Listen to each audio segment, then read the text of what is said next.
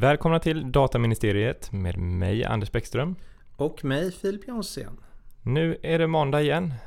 Det är det. Hur är måndagsformen? Ja, men idag är det en trevlig måndag tycker jag. Det är lite sådär behagligt, ljummet. En lite, bris. Lite ljummet. Och vi har en gäst med oss. Det har vi. Det är en person som i alla fall i mitt flöde på LinkedIn faktiskt figurerat ganska flitigt. Väldigt insatt i molndebatten. Och ja, vi, du får presentera dig själv. Daniel Melin, välkommen till Dataministeriet. Tack så mycket. Just nu förstår jag det som att du är... Är det engelsk titel eller finns det en svensk titel egentligen?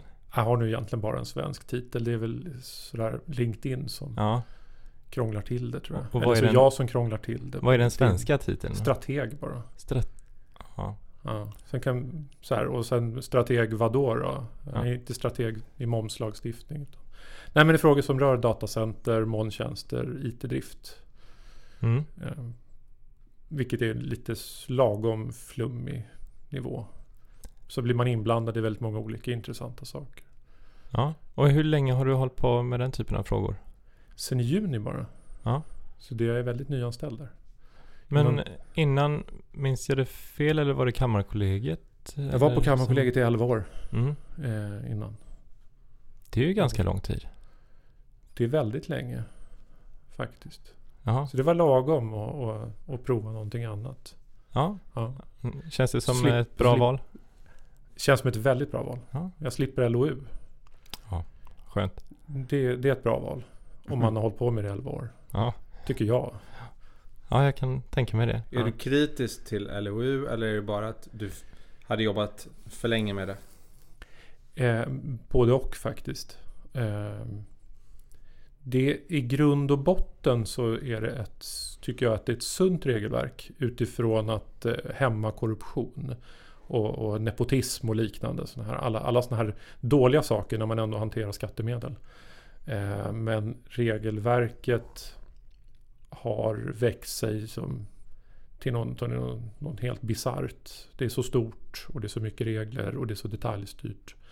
Och sen är det extra extremt i Sverige eftersom så mycket upphandlingar går till domstol. Sverige är ju en särklass i hela E U med mängden rättsfall baserat på L O U. Så att det, det har gjort att det är genomjuridifierat skulle jag säga. På det sättet. Varför är det så då? Jag har också tänkt på det utan att vara riktigt insatt. Det känns som allt överklagas. Lite så. Och, för, och var man som där på Kammarkollegiet när det är så stora upphandlingar och det är ramavtal som är värt några miljarder kanske. Och så där. Du, jag förstår ju det. Att det, det ska gå rätt till och jag förstår att om man har förlorat att det, man vill ju liksom uttömma alla möjligheter och sånt där. Det, det är ju okej. Men ja, det finns ju många utredningar till varför det är som det är. Men, men en sak som vi har i Sverige är offentlighetsprincipen. Att det är väldigt lätt att, att begära ut allt. Du begär ut alla anbud. Och så kan man sätta sig och läsa allting. Och många gånger kan du alltid hitta någonting som kanske var lite otydligt. Eller kunde vara lite bättre. Eller någon annans anbud som ju faktiskt inte hade svarat exakt rätt kanske. Eh, och sådär. Och sen har det blivit en, en advokatmarknad i Sverige för det där. Så att det är väldigt många advokater som jobbar med det. Och ser, det är ju det är en lukrativ bransch uppenbarligen att, eh, att vara i. Eftersom det finns så många. Jag tror nog, det är någon kombination av, av saker i alla fall som har lett fram till att det är som det är i, just i Sverige. Mm. Vet du hur många som faktiskt, alltså där klaganden faktiskt vinner då i domstolsprocessen sen? Är inte totalt. Konkurrensverket tror jag har, eller om det är upphandlingsmyndigheten, har ju statistik på sånt där. Men jag, jag tror att det är någon härad fem tusen mål om året eller någonting i Sverige. Mm. Någon, någon, någon, i den storleksklassen i alla fall. Eh, men tittar man på som där jag var, det, då var det ju undan, var det kanske en på hundra som vann eller något sånt där. Det, mm. Men där var ju mm. du också. Jag hade inte så mycket med mig att göra. Det blir mer processer, jag förstår skämt. Men det blir mer processer. Alltså är man en organisation som inte gör annat om dagarna. Eh, om man har en hel enhet med jurister som inte gör annat än att fundera över L O U-juridik hela dagarna. Och det är inte så många som har den situationen. Det är väl ett speciellt ställe på det sättet. Eh, Men du ja. bytte och... Eh, yes. Det som jag tror Anders syftade på med LinkedIn-flödet kanske handlar om... molntjänster som levereras av icke-svenska företag, eller i alla fall moderföretag. Mm, precis. Och överföring av personuppgifter. Exakt. Utanför E U. Det är väl liksom den spännande. S- ja. Det är väl den senaste frågeställningen som har poppat upp. Alltså jag har hållit på med molntjänster typ i åtta år. Ja, för du gjorde en upphandling, eller hur, för staten? Ja, tjugotolv. Just det. Ja, och det var precis när Microsoft släppte sin Office trehundrasextiofem och I B M släppte precis sin, som jag har glömt namnet på. Så det fanns ju bara dåvarande Google, vad den nu hette i sin form då. Den hette inte G Suite då. Strunt samma. Så vi fick sitta och vänta på att I B M och Microsoft skulle lansera sina tjänster för att vi skulle kunna upphandla. Så annars fanns det ju bara en leverantör och det var ju inte så bra. Vi gjorde ett personuppgiftsbiträdesavtal då också tillsammans med stöd från Datainspektionen. Det var en intressant resa också. Och pratade med de här leverantörerna redan då och försöka förstå så här, deras affärsmodeller och deras syn på saker. Och sen efter det kom ju det här Salem-fallet upp som ju var rätt stort i Sverige om hur man skulle kunna göra och de diskussionerna. Så att det, den har jag väl följt sen dess egentligen och funderat över det här, hur det ser ut. Jag tycker, jag tycker ju generellt sett om molntjänster, tycker jag att det är en, en bra leveransmodell för, för många typer av tjänster. Och det passar ju inte givetvis allt, men, men många gånger så tycker jag att det är liksom en, en smaklig, smakligt sätt att leverera I T på. Det var, det var intressant du sa, för det, i dagens debatt känns det som många glömmer de här lite äldre rättsfallen som faktiskt finns. Um, jag har glömt vilka, det var ju flera kommuner ja. som kom, eller rättsfall i alla fall, beslut från Datainspektionen. Precis. Och Ale och... Just det, Ale var det. Var tidigt också. Men var det de med skola och så? Eller ja, Salen var, det... var ju hela kommunen. Ale... kommer jag faktiskt inte ihåg. Men sen var det någon annan som bara hade skolan, tror jag. Mm. Och det var en liten vevar där. Och, de, och både Google och Microsoft fick ju ändra i sina villkor en del. Och det var ju då det drevs fram lite grann det här med uh, hur lång tid får, de, får man spara data som kund har raderat. Eller kund tycker att man har raderat. Mm. Men det är klart att data försvinner ju inte liksom pang boom ur, ur en molntjänst. Utan det tar en stund. Men, sådär, men det som de hade innan var det bara, ja det försvinner över tid. Men i de här processerna i Sverige så drev ju, drevs ju det fram att nej, ni får nog säga en tidsgräns och så får man ju bedöma om det verkar vara rimligt. Och då jag tror det landade i så här sex månader eller någonting. Och då lovar, lovar de här leverantörerna att då kan vi garantera att det finns inte ens kvar på en backup längre. Det var mm. intressant för att mm. i, i somras efter Schrems två, som vi ska såklart ha, prata om mer, uh, vi har faktiskt hållit på den lite grann till du skulle komma också. Vi har försökt undvika ämnet här i några avsnitt. Jättesvårt. Men i alla fall, då runt. Sa ju vilken dataskyddsmyndighet var det som gick igenom alla de här videotjänsterna med anledning av pandemin. Och då sa ju de att, kommer inte ihåg vilken tjänst det var, men just om backupper så förbehöll sig leverantören rätten att inte radera på hundraåttio dagar tror jag det var. Och då tyckte det var för lång tid. Ja, det kan ha ändrat på sig lite. Där blev det sagt tjugo tolv tjugotretton där någonting. Då kom de ja. villkorsändringarna och då sa de hundraåttio dagar Microsoft och Google. Och det tyckte Datainspektionen då var ju liksom en rimlig. För då gick man, eftersom man gick vidare med förnyad inspektion om Ale och, och, och Salem då, så tyckte man ju då att hundraåttio dagar var ju okej. Okay. Men, men som sagt, det, det är ju ett rörligt rättsområde. Så ja, det och det var en tysk det... dataskyddsmyndighet som uttalade sig i somras. Att... Ja, då blir allting typ en dag. Ja, mm. ja. Och kommer du till Berlin så är det... då är det noll. Ja, då är det kört. Ja. Men, eh... ja. Ja, men det är en lång resa. Och sen annat som kan vara relevant. tjugo sexton tjugo sjutton eller någonting så jobb, jag jobbade jag inte där. Utan då var jag utredare för Statens Servicecenter, gjorde en utredning till regeringen om en statlig molntjänst.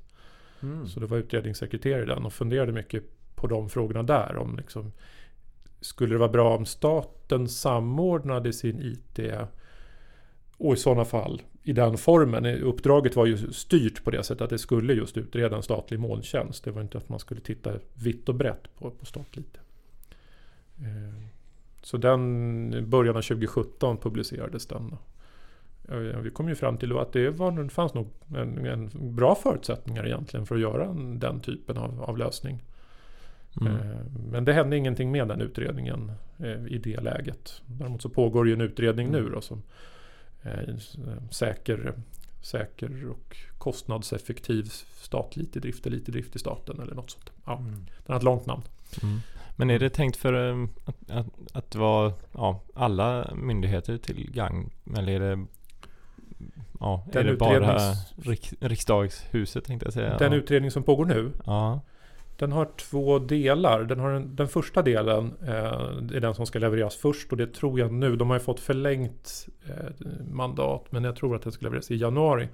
Eh, och den rör de rättsliga förutsättningarna för att utkontraktera I T-drift.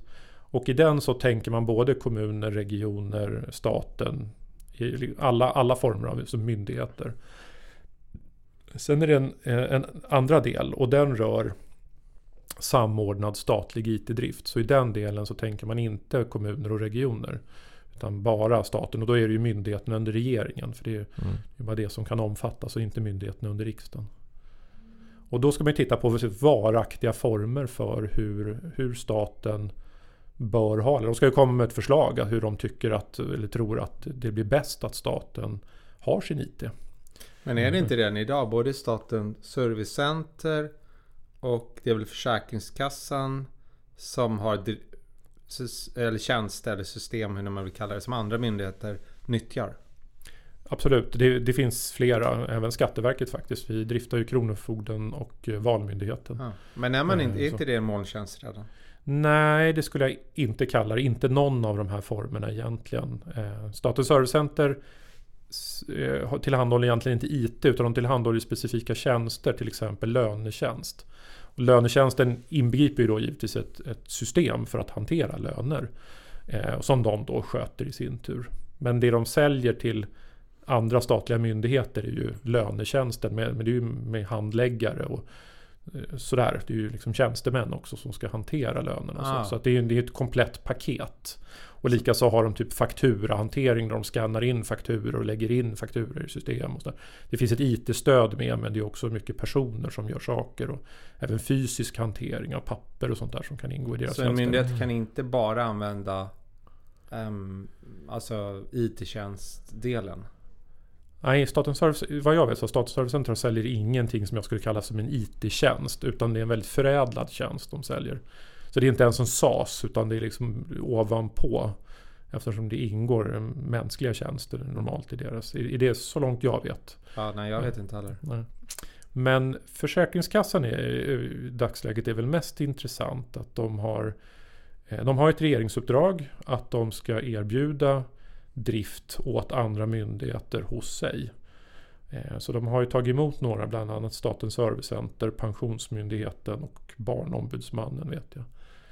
Så de har ju då flyttat och då är det ju mera traditionell outsourcing lite grann som de håller på med i, i dem. Det har sett att det är, man, man flyttar dit sina servrar ja. och sina applikationer lite grann som de är. Och sen sker det väl förmodligen en migrering över till, liksom, till annan hårdvara eller andra plattformar över tid och sånt där. Men eh, man tar ju över så att säga, om, om kundmyndigheten om man kallar det har ett visst, en viss applikation, då behåller de den.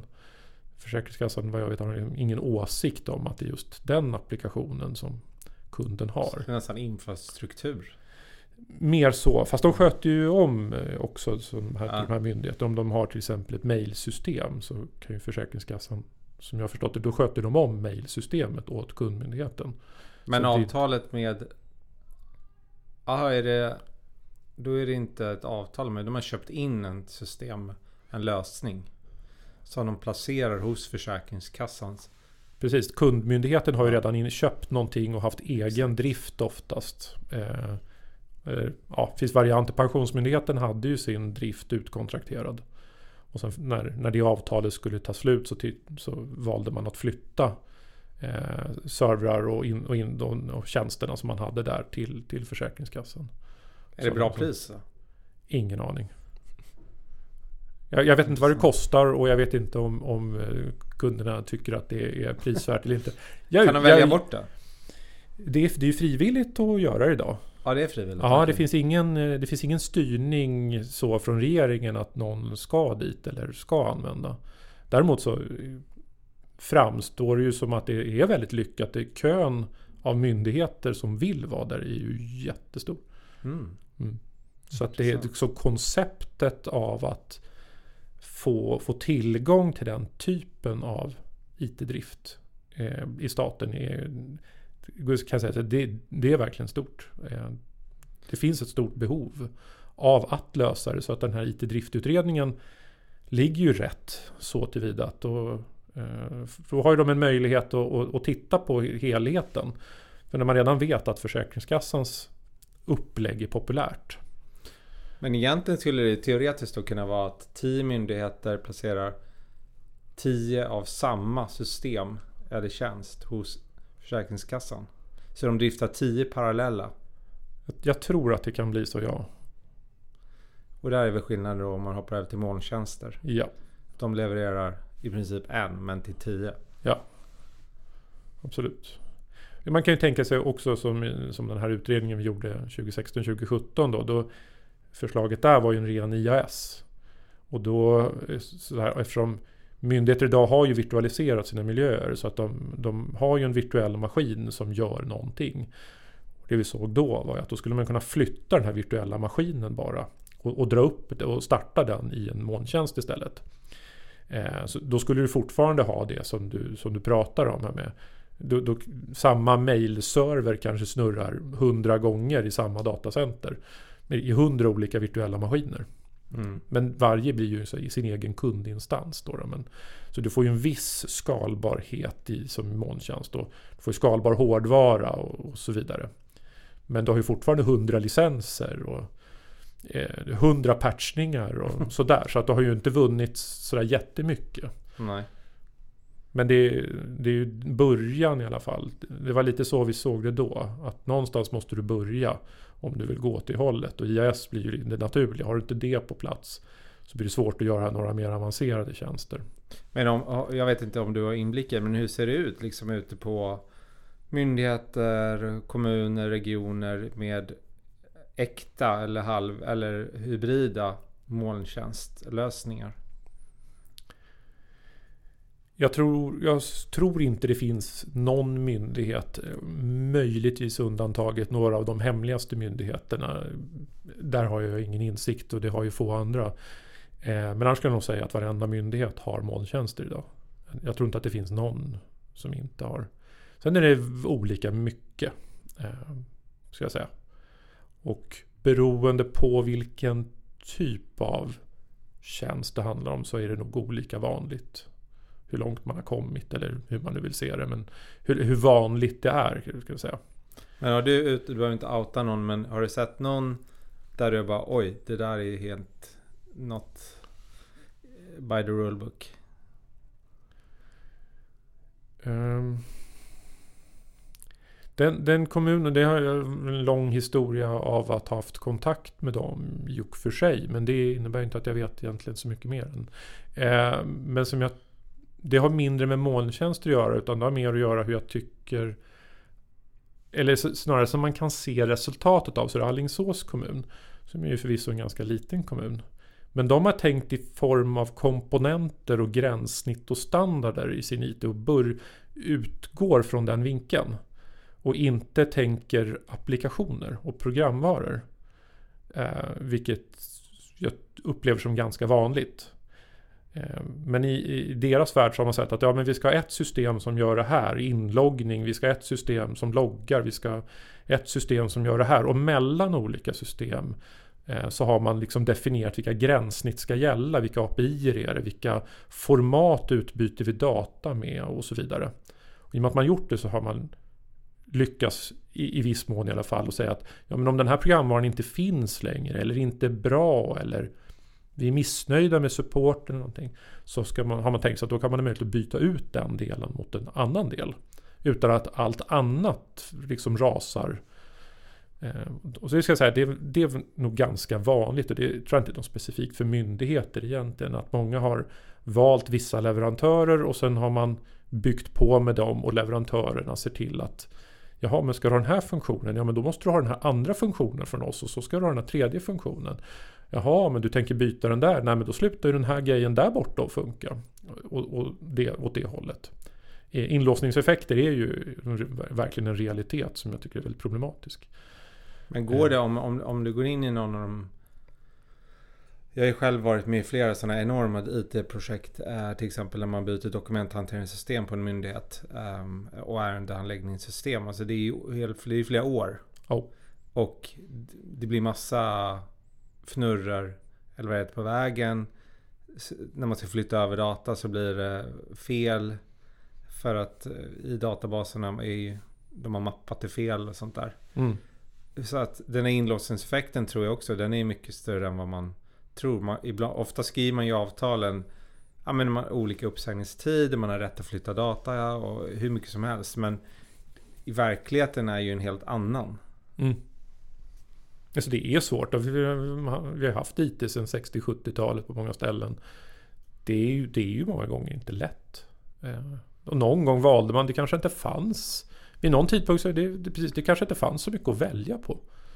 Eh, vid någon och då. Och så valde man det och det var ju bra. Och sen har man byggt vidare på det och så har man lappat och lagat och uppgraderat. Och, och vid någon punkt så kanske man då inser att oj, nu har vi byggt här. Nu ser det ut som, vad heter den här eh, Lars Vilks eh, träbitstorn där i Skåne. Eh, som man har liksom byggt på med bit för bit för bit sådär, som han kände att det var bra. Um, ja, men nå- någonstans åt det hållet, och det är inte så lätt. Alltså när man börjar så är det ju på ett sätt och så med goda intentioner.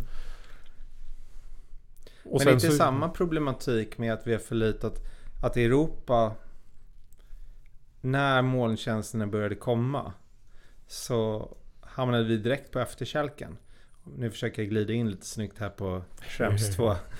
um, att åka att det fanns inte några riktiga alternativ att gå till. Och om det fanns alternativ kanske de borde vara komplicerade och dyra och okända. Medan vissa molntjänster, nu grovt förenklat var det lite plug and play med de övriga. Oh. Det, det, det, det är väl någonstans som man har sett att det görs vissa hopp att det på vissa marknader, som mobiltelefonin, det var en lyckad eh, grej inom eh, väldigt mycket i Norden då, med, en gång i tiden, det alla kan ju de historierna. Men, och då helt plötsligt var, var det Europa som drev mobiltelefonutvecklingen och, och U S A hade ju inget på den till exempel. Men när det kom till molntjänsterna så är helt klart att eh, det var många amer- mestadels amerikanska leverantörer. Eh, det fanns ju inga kinesiska leverantörer heller. Eh, och det var inga, fanns inga stora i Europa. Utan det uppstod av något skäl så, så, så fanns det en marknad, en grogrund, några idéer som spred sig och bolag, det fanns riskkapital. Och sen, sen tror jag en faktor till det var rent politiskt att det finns väl ganska mycket skrivet om att som Obamas syn på molntjänster och sociala media var ju väldigt tillåtande. Han, vad jag förstått så var han väldigt negativ till att reglera den här typen av bolag och, och, och den här typen av marknad. Vilket gjorde att de kunde ju springa rätt fritt. Och det är klart att det går väldigt fort att realisera saker, även om det var komplicerade saker. Så, men det går ju fort att realisera om marknaden är relativt oreglerad med, med massa lagstiftning. Eh, så istället är det på en väldigt liksom, hårdreglerad marknad så tar ju, tar ju allting längre tid givetvis. Och det är många gånger på goda grunder då, men så vi får se vad som händer nu. Det är ju, det är ju helt klart mer regleringar på gång i U S A med, på, på många områden. Men nu är ju de här leverantörerna redan etablerade och många gånger blir det ju en sån nätverkseffekt. Att det, det är ju svårt idag att börja konkurrera med vissa av de här typerna av tjänster. För det är ju, vem, det är ju, poängen blir ju nätverkseffekten. Att alla andra är ju där. Det spelar ju ingen roll sen om tjänsten är, är bra eller lämplig eller laglig eller någonting om alla andra är där. Du kan ju sitta i din egen tjänst som är bäst på alla andra sätt, men prata med dig själv då. Och hur, hur är det nu då? Schrems två kom ha. i somras. Um, f- till och med spreds in i allmänna vardagsrummet tror jag i gängse media, inte bara till oss som läser eh, dataskyddsnyheter. Ja. Um, jag tror ingen kan ha missat att, att, att, att någonting hände. Kanske min mamma missade, men i övrigt. Um, Förvånansvärt stor i förhållande till att det är en dom från E U-domstolen. Det är ju sällan det når ut överhuvudtaget. Kan vi...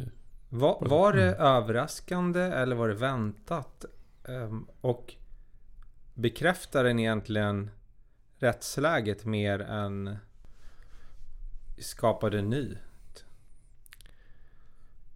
Um, jag har mycket tror, frågor. Ja, det, ja, ja nej, men det, det går så bra att ställa många frågor. Nej, men det, det, jag tror att svaret blir olika beroende på vem du frågar. Nu frågar du förvisso mig då, men nej, jag var inte ett skvatt förvånad, eh, måste jag säga. Eh, för redan, redan Schrems ett-målet, den domen, sen kan man kritisera den domen på flera sätt. Eh, att den inte var fullt så tydlig som den skulle kunna vara, och sen eh, tog man ju inte in vittnesmål eller vad man ska säga. Man tog ju inte in synpunkter från amerikanska regeringen i Schrems ett-processen. Utan E U-domstolen tyckte väl då, då att de var kompetenta nog att läsa in sig på amerikansk lag och, och sen kunna döma själva utifrån det. Och det, det tycker jag, det finns väl en poäng med att, att domstolen kritiserades för det. Men oaktat det så var ju den domen, var, på den tiden kunde man ju verkligen tala om en, en bomb på många sätt. För det var ju eh, för många väldigt förvånande att E U-domstolen tog en sån hård linje som, som de gjorde. Sen kan man diskutera hård, eller i deras värld har de ju bara tolkat lagstiftningen givetvis. Men för många på, på utsidan så framstod det ju som väldigt, väldigt hård och dramatisk, eh, den, den synen som de eh, för upp i domen. Eh, men när man väl hade så att säga förstått det, eh, och sen så kom ju den Tele två-målet med datalagringsdirektivet då de, E U-domstolen faktiskt vidare befäster det här, just att man kan inte enligt deras syn och sätt på se på det, så man kan inte bara samla på sig saker som är bra att ha. Och hade man koll på de två, eh, sen kan man möjligtvis då addera processen och ta fram Privacy Shield, att den gick väldigt, väldigt fort. Det var ju stort politiskt tryck, stort kommersiellt tryck, och det kan jag tycka, det är väl i och för sig positivt att man inte håller på att vänta, för man ser att det här får väldigt stora konsekvenser. Men som processen vart, att man var så, hade så bråttom med, med att få fram den, så att man rundade saker, alltså som dåvarande artikel tjugonio-gruppen var ju med ett tag. Men sen förde ju de fram en massa kritik mot utkastet till Privacy Shield och sa att, de sa i princip att det här kommer ju inte funka. Vi har ju redan, Safe Harbor föll. Och det ni har hittat på här kommer inte heller att funka, för ni har inte löst problemet som E U-domstolen tar upp. Och då fick ju inte artikel tjugonio-gruppen vara med längre. Så E U-kommissionen struntade ju i att rådge med dem efter den punkten. Och så därav, vad man nu kände till den historien också, så att bli förvånad över att, att Schrems två slutade som det gjorde, då har man bara inte tittat på vad som redan har hänt. För allting var redan färdigt, kan jag tycka, sedan tjugo femton.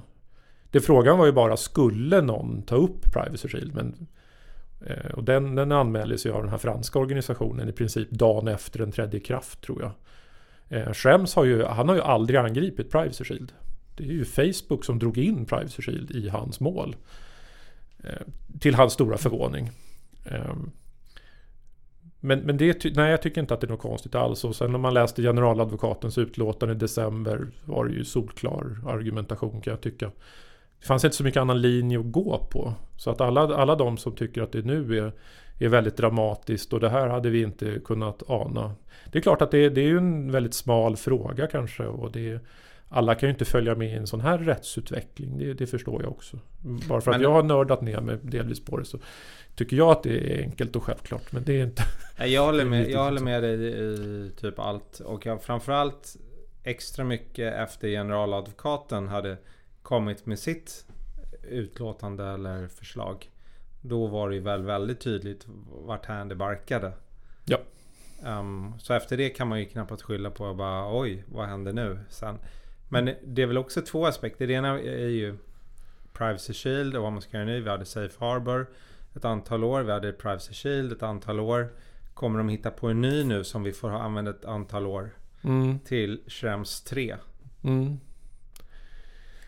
Det är, det är väl en högst, högst relevant fråga, men där ingen verkar sitta på någon större information just nu. Det är, U S A och E U-kommissionen har gått ut och sagt att de för sa de, samtal eller något sånt där. Jag har inte sett något, något uttalande från någon sida där de säger att de har gått in i förhandling om hur de ska lösa det här.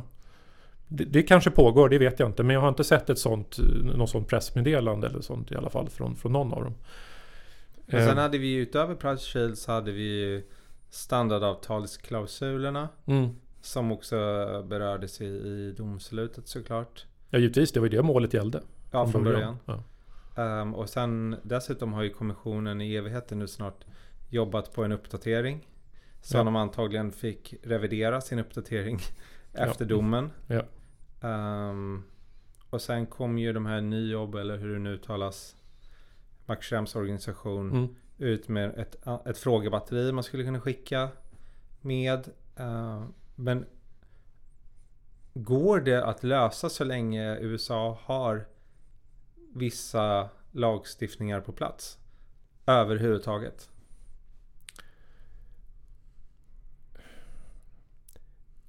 Ja, jag, men jag tror att man pratar corner cases. Där du kan hitta om, om, om, om, om då. Lite, lite åt det hållet. Du har vissa, vissa artikel, artikel fyrtionio-grejer till exempel. Eh, kan ju funka. Säg att du ska resa till U S A. Och så bokar du en flygbiljett med ett amerikanskt flygbolag. Du bor på ett hotell i U S A. Eh, det är klart att du kan göra det. Det är ju du som har velat det och så vidare. Det är klart att du kan göra det. Det är klart att du stöder artikel fyrtionio för att göra. Så är det med enstaka undantags... Precis, för det är ju inte repetitivt heller. Det är ju en enstaka grej och du har valt den själv. Det är klart att det funkar.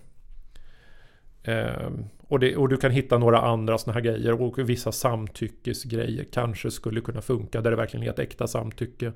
Men det vet vi hur svårt det är och då är det igen ett enstaka samtycke för en enstaka överföring. Sånt, sånt funkar ju många gånger fortfarande. Men det här som när vi pratar molntjänster, när vi pratar att det är data som flödar hela tiden. Som, alltså som domen tar upp till exempel med Facebook och som de har byggt sin infrastruktur och som de för över data kontinuerligt mellan sina datacenter och sådär. Det är en helt annan sak.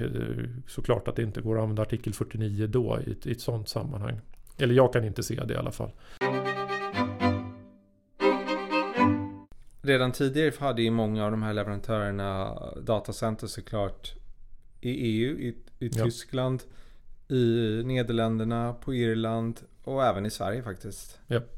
Um, och bara för att vi ska förstå alla som lyssnar, löser det problematiken med Schrems två, ja eller nej, och löser problematiken som finns utanför Schrems två? Alltså på den första är det ju nej. Jag hade ett samtal här i förra veckan med en av de största molntjänstleverantörerna och vi hade just uppe den här FISA sjuhundratvå som ju en av de två lagstiftningarna som E U-domstolen berör. Och vi tog, hade uppe det just huruvida den, en del har, även Max Schrems själv har faktiskt uttryckt att han varit osäker på om den är extraterritoriell eller inte. Det mesta tyder på det, men lagstiftningen är väldigt otydligt skriven. För den ger ett sånt brett mandat så det framgår inte liksom explicit att den är extraterritoriell om jag, som jag har förstått det.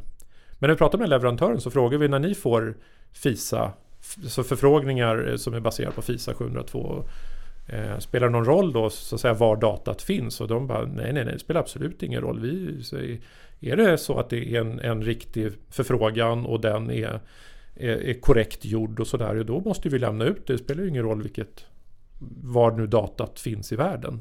Det är inte intressant. Så, och det är oaktat om det är dotterbolag och så vidare. Det spelar ju ingen roll. Nej. Nej, utan det lyder, lyder moderbolaget under amerikansk jurisdiktion. Eh, och sen är FISA sjuhundratvå träffar ju inte allt och alla. Så där finns ju, det finns ju lite vägar framåt i det här. Eh, Och den, den ena sidan är ju det här att om du nu är, säger att du är en bank eller du är ett läkemedelsbolag eller någon sån här, då, då träffas ju inte din verksamhet av FISA sjuhundratvå. Den träffar ju bara vad de kallar Electronics Communication Providers, alltså I S P-er, telekomleverantörer, molntjänstleverantörer och så vidare. Men, men den typen av leverantörer. Några som på något sätt har tillgång till själva kommunikationen, till själva datat. Så om du är ett, bo- om du är ett bolag som inte är en, en sån och du inte använder några molntjänster som träffas av den här lagstiftningen, då, då, har ju, då är inte FISA sjuhundratvå i alla fall någonting som du behöver hantera eller bekymra dig. Då kommer man inte nästa den här executive order då, som är den andra lagstiftningen som de tar upp i, i, i domen. Den är ju för överföringar. Så då kommer ju nästa problem. Ja, men om du nu är en bank och så har du ett kontor i U S A och ett kontor i Sverige. Och så för, har du en fiber däremellan eller en förbindelse och du för över data. Ja, då träffas du ju av, av den istället då. Eh, signalspaningslagstiftning på, på fibern. Man har en egen kabel. Det hjälper ju inte att du har en egen kabel, för du får, måste utgå ifrån att alla kablar är avlyssnade. Det, du, kan inte, du kan inte veta vilka som är det inte. Utan det, den krassa. Det dök ju upp nu i Danmark till exempel den här för häromveckan med att alla fibrer som passerade en punkt i Köpenhamn hade ju eh, danska F R A och N S A tillsammans hade ju, avlyssnade ju allihop. Eh, Så det, den, man måste ha två saker med sig då. Men om du är ett bolag som, som kan förvisso då vara amerikanskt, men din eh, europeiska verksamhet, så behåller du personinformationen inom E U eh, och, och du sköter den själv. Då skulle du till exempel klara dig, vad jag kan se. Då, då ser jag inte att någon av de där eh, signalspanings- eller övervakningslagstiftningarna kan träffa dig som bolag. Men många idag, de byter, de, de har ju inte egen drift, utan istället så lägger man ju ut sin drift och, och köper den från någon, någon molntjänstleverantör. Och vips, då har du ju FISA sjuhundratvå som, som kan träffa din verksamhet oavsett vad det är för verksamhet du håller på med. Och om man då, det har ju kommit upp lite olika idéer om hur man ändå skulle kunna använda den krypteringen då. Ja. Um, och då givetvis inte leverantörens kryptering utan en egen kryptering, så att det är krypterat redan när det förs över till molnet, eller förenklat i alla fall. Är det en väg framåt? Alltså nu, jag vill bara nämna också att eh, även om jag är jurist, jag är fullt medveten om att prestandan går ner ganska kraftigt. Det kan den göra, och det, då blir det beroende på vilket, vilket use case som du tittar på, om det nu spelar någon hur stor roll det spelar. I vissa fall så kommer det givetvis kanske vara oacceptabelt. Men du, du har ju helt rätt i det, att ska du kunna kryptera och veta med någon sorts rimlig sannolikhet att det här inte kommer anses vara klartext i princip för, för amerikansk underrättelsetjänst. Eftersom vi nu pratar Schrems två så pratar vi U S A, men, men vi har ju samma problem med flera andra länder förvisso. Om man krypterar, man, man har koll på sin kryptering själv, man har sina egna nycklar och du krypterar datat först, precis som du säger. Eh, och sen för man över det till molntjänsten. Då kan du i viss mån hävda att du har skyddat dina personuppgifter. Du har i alla fall vidtagit skyddsåtgärder för att skydda personuppgifterna. Och då får man ju ta nästa steg då, att säga att ja... Men hur bra är det här skyddet i förhållande till de här personuppgifterna? För att G D P R gör egentligen ingen skillnad i det här. En krypterad personuppgift är också en personuppgift. Och det kan man ju argumentera för. Ja, men hur, hur stor roll spelar det? Och, så. Och det kan man göra. Men ett, ett argument som jag är rätt ihärdig med är att säga att ja, men om... den här kryptoalgoritmen och den här nyckellängden som jag väljer idag tjugo tjugo, och så krypterar jag massa personuppgifter. tjugo trettio så kanske den här nyckellängden anses vara blaha blaha, och den här kryptoalgoritmen, den är fullständigt knäckt för man har hittat sådana brister i den. Så att, att kryptera med det om tio år, det, det kommer vara så här, det är ungefär som klartext, eller det, det är knäckt på en minut eller något sånt där. Då. Ja, då är ju personuppgifterna framme. Och de flesta personuppgifter som vi lagrar idag, de människorna lever ju om tio år. Inte alla kanske, men merparten. Och då behandlas ju deras personuppgifter om tio år då istället. Ja, förutsatt bara... att man inte förbättrar sin kryptering också över tiden. Fast har du väl fört över datat så har du ju fört över det. Så det kan ju finnas en kopia av det. Då har du så här att de här kan ju vara lagrade. Och så säger man nej, vi kan inte knäcka det här nu. kan knäcka det sen. Och det förutsätter jag... att man inte kan radera det också. Precis. Och att ingen har gjort en kopia på vägen. Det, det blir ju mm. så här, det blir ju, man kan ju diskutera så här, är det här ett väldigt långtgående och nästan ett absurt resonemang i hur, hur många steg ska vi göra bara för personuppgifter? Ja, det, det är ju teknik och man kan, man kan givetvis vrida och vända på det där och, och säga vad, vad man tycker är rimligt. Och det är ju många som tycker att E U-domstolen gör en orimlig tolkning av, av saker och ting. Ja, det kan man också tycka, men... Men skulle det vara...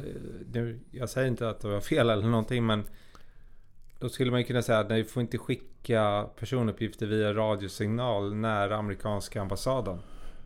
Så kan det också vara. Kan ju också vara olämpligt. För då kan de... Ja, men radiosignaler kan ju alla ja. fånga upp. Ja, givetvis. Mm. Så det, det blir så här, jag ska bara säga, ja vi skyddar det här borta men det läcker ju i andra änden också. Om man nu vet det. Ja. Mm. Men, det, det är som, men då kan man gå tillbaka lite till E U-domstolens resonemang som är just den här massinsamlingen som är utan någon sorts mål mer egentligen. Utan man vill, man vill dammsuga upp allt. Och i och med man gör det så, så kommer man ju få tag på saker. I och med att man får tag på saker så kommer man någon gång kanske kunna använda de sakerna i någon framtid. Så att det, det är det som tar, i min värld så de tar ju ett väldigt långsiktigt perspektiv på det här. Och lite tillbaka till, till E två-domen. Att det är så man ser att man kan inte bara spara undan jättemycket saker för att i framtiden kanske hålla på med dem. Det är kanske ingen som är intresserad av den här personuppgiftsbehandlingen nu, men det kanske är mer sen. Det har vi sett med big data. Absolut. Hela grejen mm. att det är först många, många år senare man kanske kommer på, aha, alla de här hundratusen röntgenbilderna som vi bara la in hög, det kan vi ju använda för att ta fram A I och kunna diag- ja. diagnostisera. Ja. Mm. Jag råkar se en dokumentär om det idag. Ja, ja, men det, det låter ju det... faktiskt intressant. Men jag tänkte just det här med kryptering, för det där, jag har ju också stött på det som att många tycker att ja, men det där, ja, men kryptering, då har man ändå vidtagit en, en typ av säkerhetsåtgärd. Men om man tänker sig att själva grundproblemet eller själva förbudet vad gäller tredjelandsöverföring gäller för personuppgifter och man ändå kommer fram till att krypterade personuppgifter fortfarande är personuppgifter.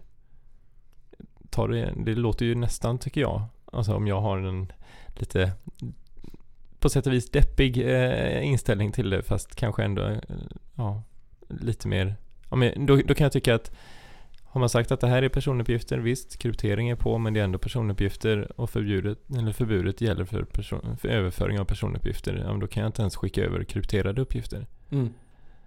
Men eh, ja Ja, det, och där, det, det, pågår, det, det är väl en av de stora diskussionerna som pågår nu liksom på LinkedIn och andra ställen, så är det just kryptodiskussionen, tycker jag. Alltså, vad gör det någon skillnad eller inte?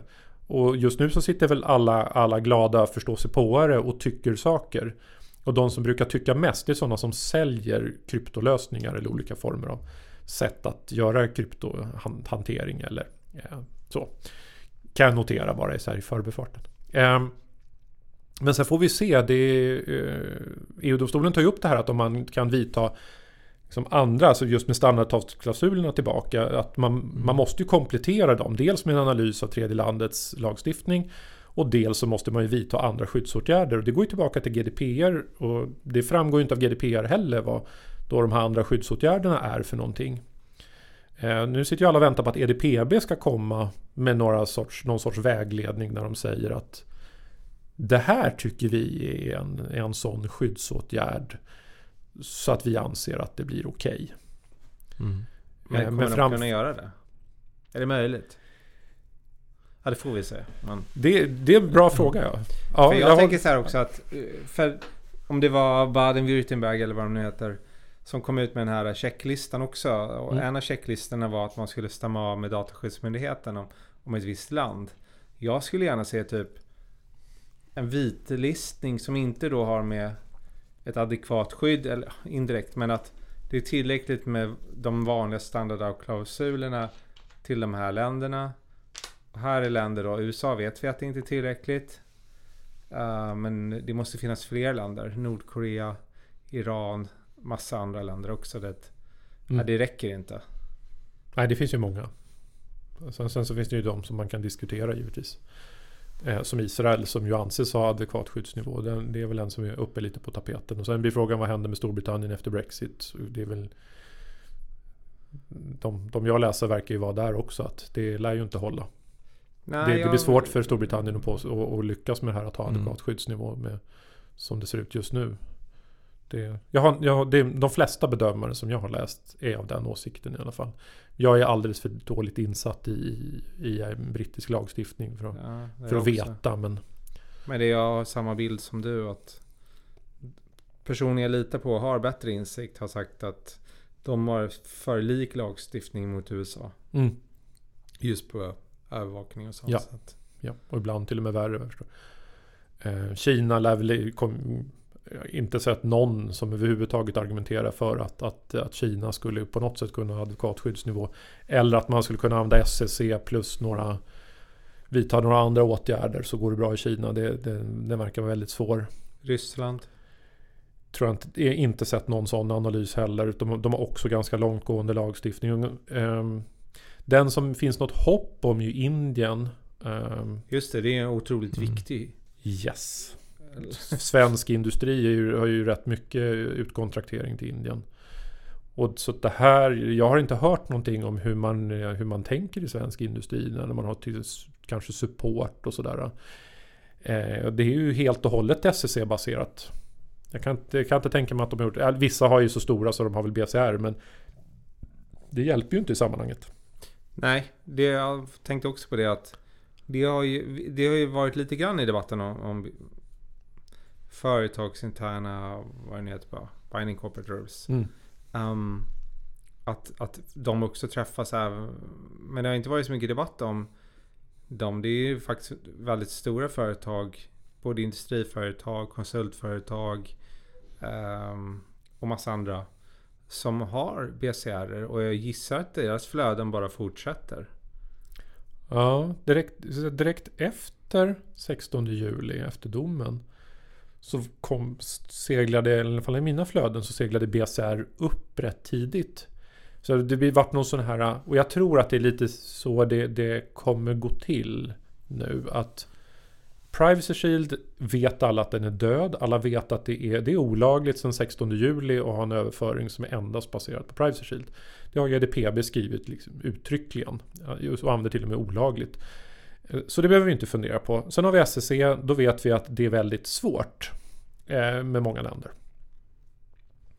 Och sen har man då sett, ja, som blir frågan B C R, klarar man sig då? Och i, tidigt så såg jag, var det rätt många, och som jag tycker är, är vettiga i diskussionen, och som ville få det till att B C R skulle klara sig.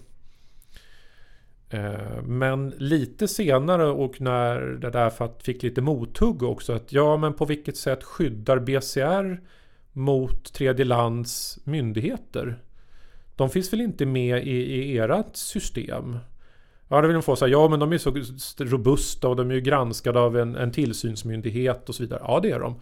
Och det är förmodligen det bästa som finns ändå. Bättre än S E C tror jag i de flesta fall. Det tror jag absolut. Men det, det, det binder ju inte tredjelandsmyndigheter. Så det lider ju av exakt samma problem som S E C. Och det, jag tror att det, som jag har sett, så har debatten landat i det. Att det är ingen idag längre som argumenterar för att B C R skulle ge någonting, något skydd i förhållande till Schrems två-domen. Men FISA, som du var inne på tidigare, beroende på vad man har för verksamhet, skulle det ju kunna skydda mot. Om du inte omfattas helt enkelt. Ja, men de, de jag har sett som använder B C R är ju oftast globala storkoncerner. Det är som sagt, det finns ju en, ett svenskt bolag ju, som kom här nyligen ju, som har gjort det. Och de har väl kontor i hundra länder eller någonting. Ja, men är det, har, de, har de inte verksamhet i U S A då? För har de det, ja, då träffar ju den här executive order deras överföringar till U S A. Mm, så överföringen skulle ändå... Så är det kört i alla fall. Mm. Och det var ju det de skojade om, att de hade ubåtar i Atlanten och sånt. Kan man ha det? U S A, alltså inte de som hade B C R. Det har ju varit lite spännande. De kanske faktiskt också ubåtar. Det blir, det mm. blir kurirpost, så då måste man ha ubåtar som åker fram och tillbaka mm. med papper. Mm. Och så får du inte ha det kopplat till något datasystem då, såklart, utan... Ja, men svårt, svårt, men en, svårt en... väldigt, väldigt svårt är det. För det, det är inget som är på pappret. Och det är tillbaka till så här, Indien är ju den intressanta. Att vad jag förstått så håller man ju på med, med lagstiftning och förändrar sin syn. Att man, man, Indien verkar förflytta sig åt ett E U-håll. I det att eh, man tänker sig att en individ, bara det att man är född, så är man en, en individ och då har man vissa rättigheter bara för att man lever och finns och är en indisk medborgare. Precis som vi E U-medborgare har ju, då är det ju E U-stadgan. Eh, så, så får ju vi en massa rättigheter. U S A har ju inte en, en sån rättstradition.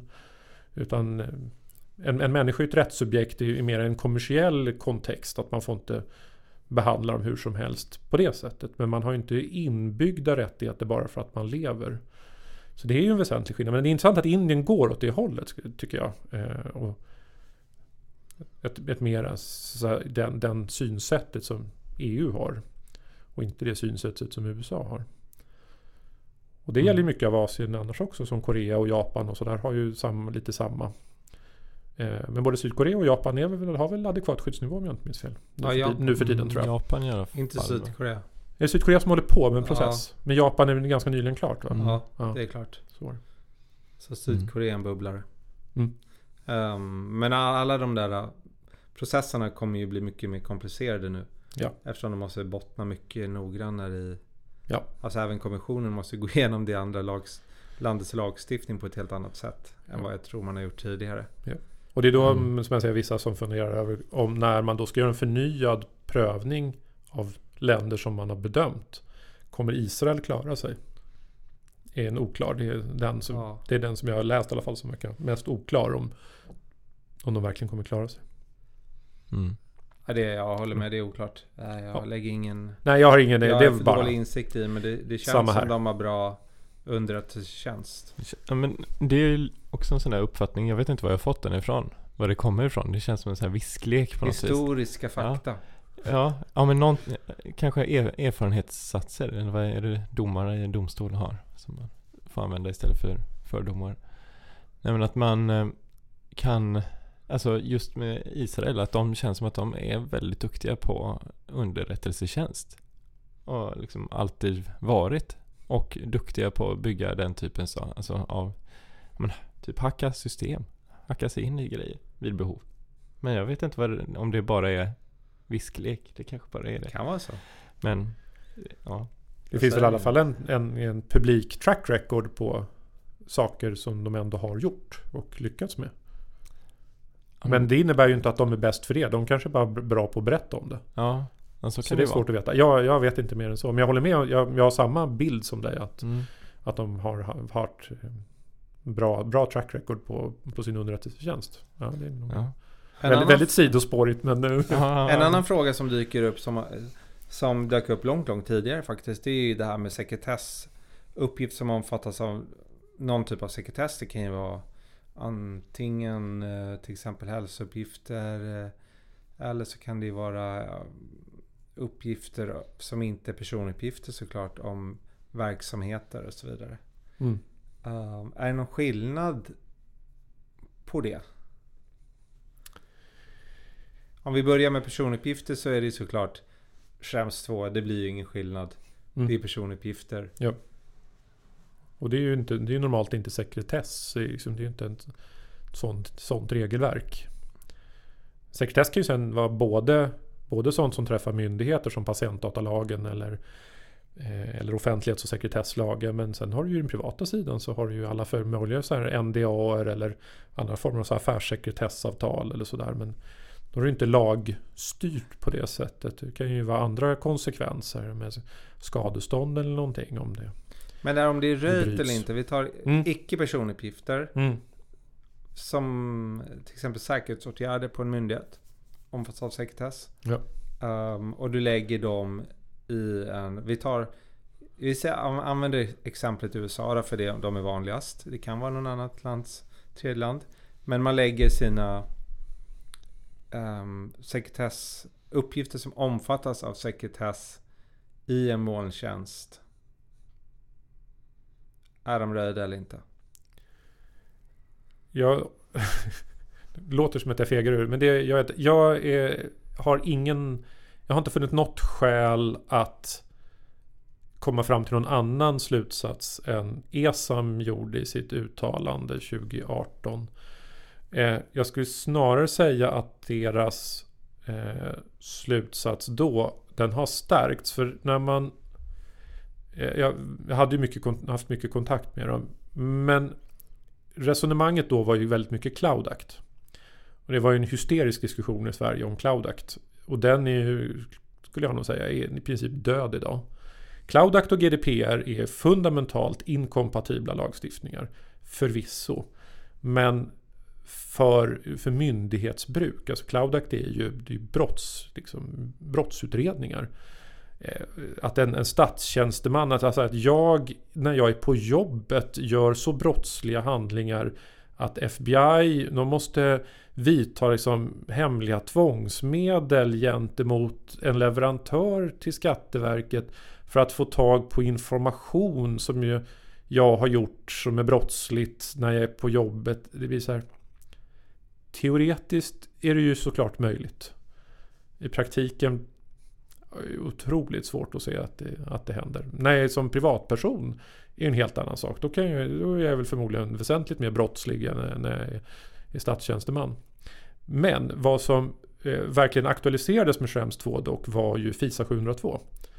Eh, samma sak där, att eh, innan så kunde, vi då, kunde man ju då argumentera för CLOUD Act att det var förskräckligt osannolikt, och det är det nog. Men med FISA sjuhundratvå så har du ingen aning, eftersom det har ju tystnadsplikt i, i, som möjlig när de begär ut saker, och i och med att FISA sjuhundratvå kan ju begära ut vilken information som helst. Och då är det inte specifikt till en individ, utan det kan ju vara information som, som U S A tycker att de vill ha, som är lämplig. Eh, och om man tänker sig många myndigheter, att vi kanske har information om någon, någon flykting som har kommit hit men som har en bakgrund i I S kanske. Kan ju vara intressant. Finns den här personen hos någon myndighet? Sannolikt. Eh, och om man då säger att ja, tjänstemännen på kommunen där den här före detta I S-medlemmen nu bor, de har, de har lagt ut hela sin dokumenthantering och mejl och alltihopa i en amerikansk molntjänst. Eh, och de har då skrivit någonting, det blir förvisso personuppgifter, men de har också skrivit någon akt kanske om den här individen eh, där det framgår saker och som då kan vara relevant givetvis i antiterrorsammanhang eller sådär. Det, det är, i min värld är det väl såklart att det är röjt. Att man måste förhålla sig i det fallet som att det är röjt då, om du har, kan träffas av den typen av lagstiftning. Jag vill minnas att Sirio gick ut Uh, i någon artikel och pratade om så här en riskbedömning. Jag kommer inte exakt ihåg vad de, men att det skulle vara möjligt. Mm. Jag får stå för dem. Ja, men minns du, jag kommer inte exakt. De, de förde ett resonemang och, och tycker att, att Esam har fel. De har, eh, att Esam har dragit för långt. Ja. Var väl, det var väl liksom principen, och, och påstod att det där gick inte ihop.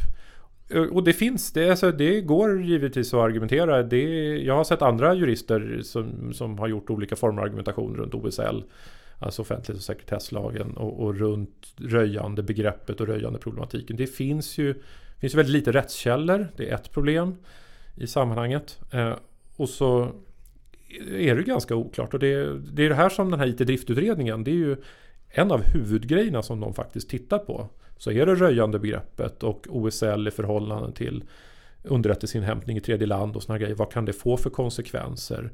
Eh, är, är en bit sekretessbelagd? Typ ett anbud i en offentlig upphandling, det är ju absolut sekretess. Och så sparar jag det i, i en molntjänst.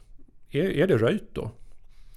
Det är en av grejerna som vi förhoppningsvis nu får ett svar på i januari. Vad, i alla fall vad utredningen tycker. Sen får vi se om, om de får gehör för det eller inte.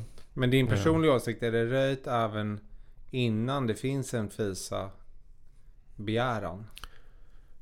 Ja, jag tycker att man måste... Det är så att säga, jag, jag lutar mig mot Esams syn där. Utifrån att du kan inte veta om det röjs eller när det röjs. Och eftersom du är... är du får ju aldrig frågan själv. Och det är väl egentligen tillbaka till vad Esam redan sa från början. Om myndigheten inte tillfrågas, utan det är en annat lands myndigheter som bestämmer vid vilken tidpunkt som informationen röjs.